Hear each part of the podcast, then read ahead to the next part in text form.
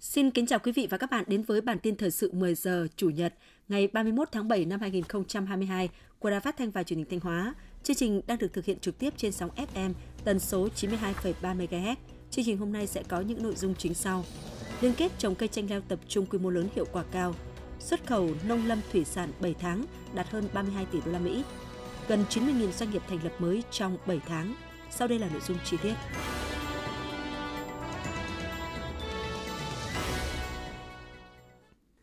Với quyết tâm từng bước chuyển đổi số trong công tác đảng, Thanh Hóa đã triển khai phần mềm sổ tay đảng viên điện tử. Sau một thời gian thí điểm, phần mềm đã mang lại những hiệu quả thiết thực, góp phần đổi mới phương thức làm việc của cấp ủy, tổ chức đảng và đảng viên, nâng cao hiệu quả cải cách hành chính trong đảng.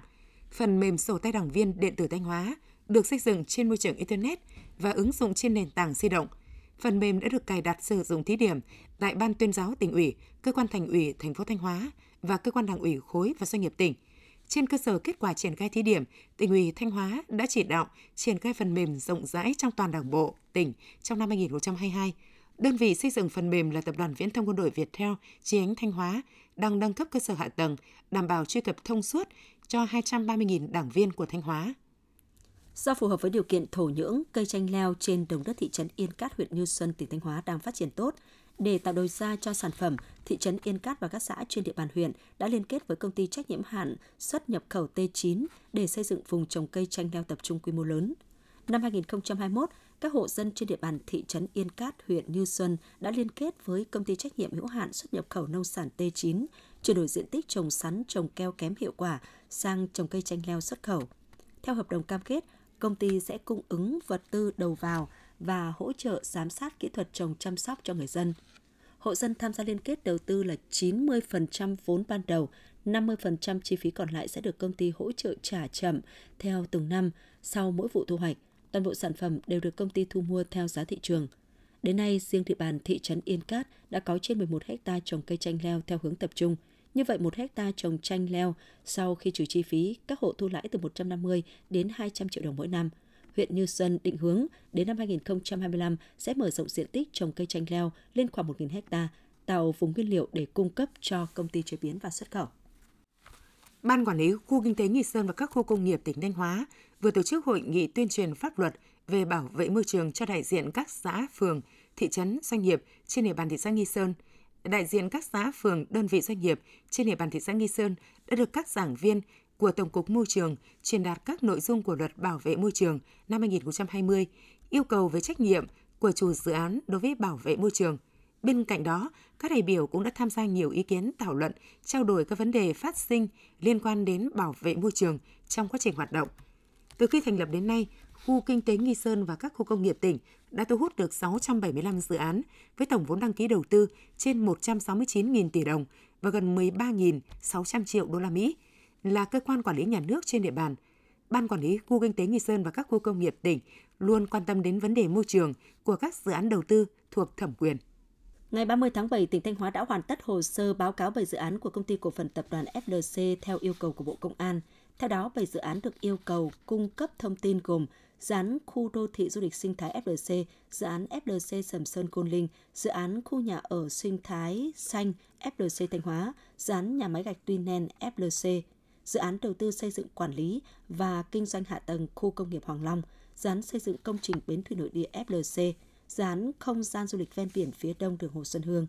Thanh tra tỉnh Thanh Hóa kiến nghị kiểm điểm, xử lý trách nhiệm đối với các tập thể cá nhân có khuyết điểm vi phạm liên quan đến dự án trên, đồng thời kiến nghị chuyển công an tỉnh điều tra dấu hiệu tội phạm đối với các tổ chức cá nhân tham gia giao 11.566,8 m2 đất đã được nhà nước giải phóng mặt bằng và hoàn thiện hạ tầng – có giá trị thương mại cao không thông qua đấu thầu quyền sử dụng đất. Bản tin 10 giờ xin được chuyển sang một số thông tin khác. Chiều 30 tháng 7, tại trụ sở chính phủ, Thủ tướng Chính phủ Phạm Minh Chính chủ trì cuộc làm việc với lãnh đạo các bộ ban ngành, cơ quan trung ương, các chuyên gia nhà khoa học, tổ chức quốc tế tại Việt Nam để thảo luận vấn đề giữ vững ổn định kinh tế vĩ mô, kiểm soát lạm phát, bảo đảm các cân đối lớn của nền kinh tế, thúc đẩy phục hồi nhanh và phát triển bền vững – Phát biểu kết luận buổi làm việc, Thủ tướng Phạm Minh Chính nhấn mạnh tuyệt đối không được chủ quan nắm chắc diễn biến tình hình quốc tế trong nước, tăng cường năng lực phân tích, dự báo và kỷ luật kỷ cương trong chỉ đạo điều hành, sử dụng chủ động linh hoạt và phối hợp chặt chẽ, đồng bộ giữa các công cụ chính sách để kiểm soát lạm phát, ổn định kinh tế vĩ mô và bảo đảm các cân đối lớn của nền kinh tế, góp phần hỗ trợ thúc đẩy phục hồi nhanh và phát triển bền vững. Đây là một mục tiêu ưu tiên vừa mang tính cấp bách, vừa mang tầm chiến lược và cũng là nhiệm vụ trọng tâm xuyên suốt trong thời gian còn lại năm 2022 và những năm tiếp theo. Về các nhiệm vụ giải pháp trọng tâm, Thủ tướng nêu rõ thực hiện chính sách tiền tệ thận trọng, chủ động, linh hoạt, kịp thời, hiệu quả, phối hợp chặt chẽ, đồng bộ với chính sách tài khóa và các chính sách khác để kiểm soát lạm phát, ổn định kinh tế vĩ mô, thúc đẩy phục hồi và phát triển sản xuất kinh doanh. Tiếp tục thực hiện chính sách tài khóa mở rộng hợp lý, bảo đảm hiệu quả, tăng thu tiết kiệm chi, điều chỉnh các công cụ chính sách một cách phù hợp để vừa hỗ trợ tổng cầu, thúc đẩy phục hồi và phát triển kinh tế xã hội, vừa góp phần kiểm soát lạm phát, ổn định kinh tế vĩ mô, đảm bảo an toàn tài chính quốc gia. Liên quan đến vụ ngạt khí do sử dụng máy phát điện bất cần trong nhà kính khiến 6 người tử vong tại tỉnh Bình Dương, Thủ tướng Chính phủ vừa có công điện số 666 ngày 25 tháng 7 năm 2022 gửi Bộ trưởng các bộ Công thương, Quốc phòng, Công an, Ủy ban nhân dân các tỉnh thành phố trực thuộc trung ương và Tập đoàn Điện lực Việt Nam về việc tăng cường tuyên truyền hướng dẫn người dân sử dụng điện an toàn, tiết kiệm và hiệu quả, đặc biệt là đối với các thiết bị phát điện có sử dụng nhiên liệu. Thủ tướng Chính phủ yêu cầu Bộ Công Thương chỉ đạo Tập đoàn Điện lực Việt Nam chủ động lập kế hoạch vận hành hệ thống điện quốc gia đảm bảo an toàn, cung cấp đủ điện cho sản xuất kinh doanh và tiêu dùng của nhân dân, tăng cường công tác tiết kiệm điện, đồng thời chỉ đạo các đơn vị chức năng thường xuyên theo dõi hướng dẫn người dân sử dụng các thiết bị điện đúng quy định đảm bảo tuyệt đối an toàn. Bộ Công an, Bộ Quốc phòng chỉ đạo chuẩn bị các phương án, lực lượng, phương tiện, kịp thời ứng cứu khi có các tình huống khẩn cấp về cháy nổ do chập điện, ngạt khí, do sử dụng máy có khí phát thải, trong đó có máy phát điện sử dụng xăng dầu – Ủy ban dân các tỉnh thành phố trực thuộc trung ương phối hợp với Tập đoàn Điện lực Việt Nam tăng cường tuyên truyền hướng dẫn sử dụng các thiết bị điện đúng quy định, đảm bảo an toàn tiết kiệm, nhất là việc người dân sử dụng máy phát điện cá nhân cho tiêu dùng điện. Mới đây, Quốc hội đã phê duyệt chủ trương đầu tư 3 tuyến cao tốc gồm Khánh Hòa, Buôn Ma Thuột, Biên Hòa, Vũng Tàu, Châu Đốc, Cần Thơ, Sóc Trăng với tổng mức đầu tư hơn 88.000 tỷ đồng. Trong đó, dự án Châu Đốc, Cần Thơ, Sóc Trăng có quy mô lớn nhất, Điểm đầu của cao tốc Châu Đốc Cần Thơ Sóc Trăng dài hơn 188 km. Dự án có mức đầu tư gần 45.000 tỷ đồng.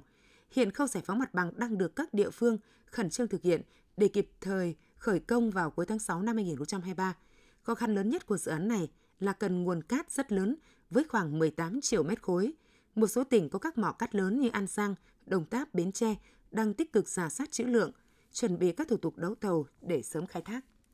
Kim ngạch xuất khẩu nông lâm thủy sản tháng 7 đạt gần 4,8 tỷ đô la Mỹ, đưa tổng giá trị xuất khẩu 7 tháng năm 2022 đạt hơn 32 tỷ đô la Mỹ, tăng hơn 12% so với cùng kỳ năm 2021. Kết quả này đã cho thấy những nỗ lực phục hồi sản xuất trong bối cảnh nguyên liệu đầu vào tăng và lạm phát toàn cầu. Gỗ và sản phẩm gỗ, cà phê, tôm, cá tra và gạo là năm mặt hàng có thẳng dư thương mại 7 tháng cao nhất. Cán cân thương mại các nhóm còn lại đều ở trạng thái thâm hụt. 7 tháng năm 2022, cả nước có 89,4 nghìn doanh nghiệp thành lập mới, với tổng số vốn đăng ký là hơn 1 triệu tỷ đồng. Trong tháng 7, có 44,3 nghìn doanh nghiệp quay trở lại hoạt động, tăng 49,7% so với cùng kỳ năm 2021, nâng tổng số doanh nghiệp thành lập mới và doanh nghiệp quay trở lại hoạt động trong 7 tháng năm 2022 lên 133,7 nghìn doanh nghiệp, tăng 26,8% so với cùng kỳ năm trước. Bình quân mỗi tháng có 19,1 nghìn doanh nghiệp thành lập mới và quay trở lại hoạt động. Vụ vải thiều năm nay ở Bắc Giang đã kết thúc thành công cả về sản lượng lẫn doanh thu. Sản lượng đã vượt hơn dự kiến và doanh thu đạt gần 6.800 tỷ đồng. Kết thúc vụ thu hoạch năm nay, sản lượng vải thiều của tỉnh Bắc Giang cũng sắp xỉ là 200.000 tấn, vượt dự kiến ban đầu. Ngoài việc đẩy mạnh xuất khẩu tại thị trường trong nước, vải thiều của Bắc Giang được tiêu thụ thuận lợi khi có mặt ở nhiều thị trường chợ đầu mối. Theo Cục Quản lý Khám chữa bệnh, người dân không được tự ý sử dụng Tamiflu khi không có chỉ định của bác sĩ do làm tăng nguy cơ để kháng thuốc dẫn đến những tác dụng không mong muốn. Tamiflu là loại thuốc được chỉ định trong trường hợp người bệnh nhiễm cúm, nghi ngờ hoặc xác định có biến chứng hoặc có yếu tố nguy cơ, không được tự ý sử dụng khi không có chỉ định của bác sĩ do làm tăng nguy cơ để kháng thuốc. Cục Quản lý Khám chữa bệnh đề nghị các đơn vị tăng cường công tác truyền thông về phòng chống bệnh cúm để người dân hiểu và không tự ý mua thuốc kháng virus để điều trị cúm. chỉ đạo cơ sở khám bệnh chữa bệnh trên địa bàn thực hiện điều trị cúm theo các hướng dẫn chẩn đoán và điều trị cúm của Bộ Y tế. Theo Trung tâm Dự báo Khí tượng Thủy văn Quốc gia, từ chiều tối ngày 31 tháng 7 đến ngày 1 tháng 8, khu vực Bắc Bộ Thanh Hóa có mưa rào và rông, cục bộ có mưa to với lượng mưa phổ biến từ 20 đến 40 mm, có nơi trên 50 mm. Trong mưa rông có khả năng xảy ra lốc xét, mưa đá và gió giật mạnh. Nguy cơ cao xảy ra lũ quét sạt lở đất tại các tỉnh vùng núi Bắc Bộ và ngập úng tại các khu vực trũng thấp. Cấp độ rủi ro thiên tai do mưa lớn, lốc xét, mưa đá cấp 1. Thông tin thời tiết vừa rồi cũng đã kết thúc bản tin thời sự 10 giờ của Đài Phát thanh Truyền hình Thanh Hóa. Cảm ơn quý vị và các bạn đã quan tâm theo dõi.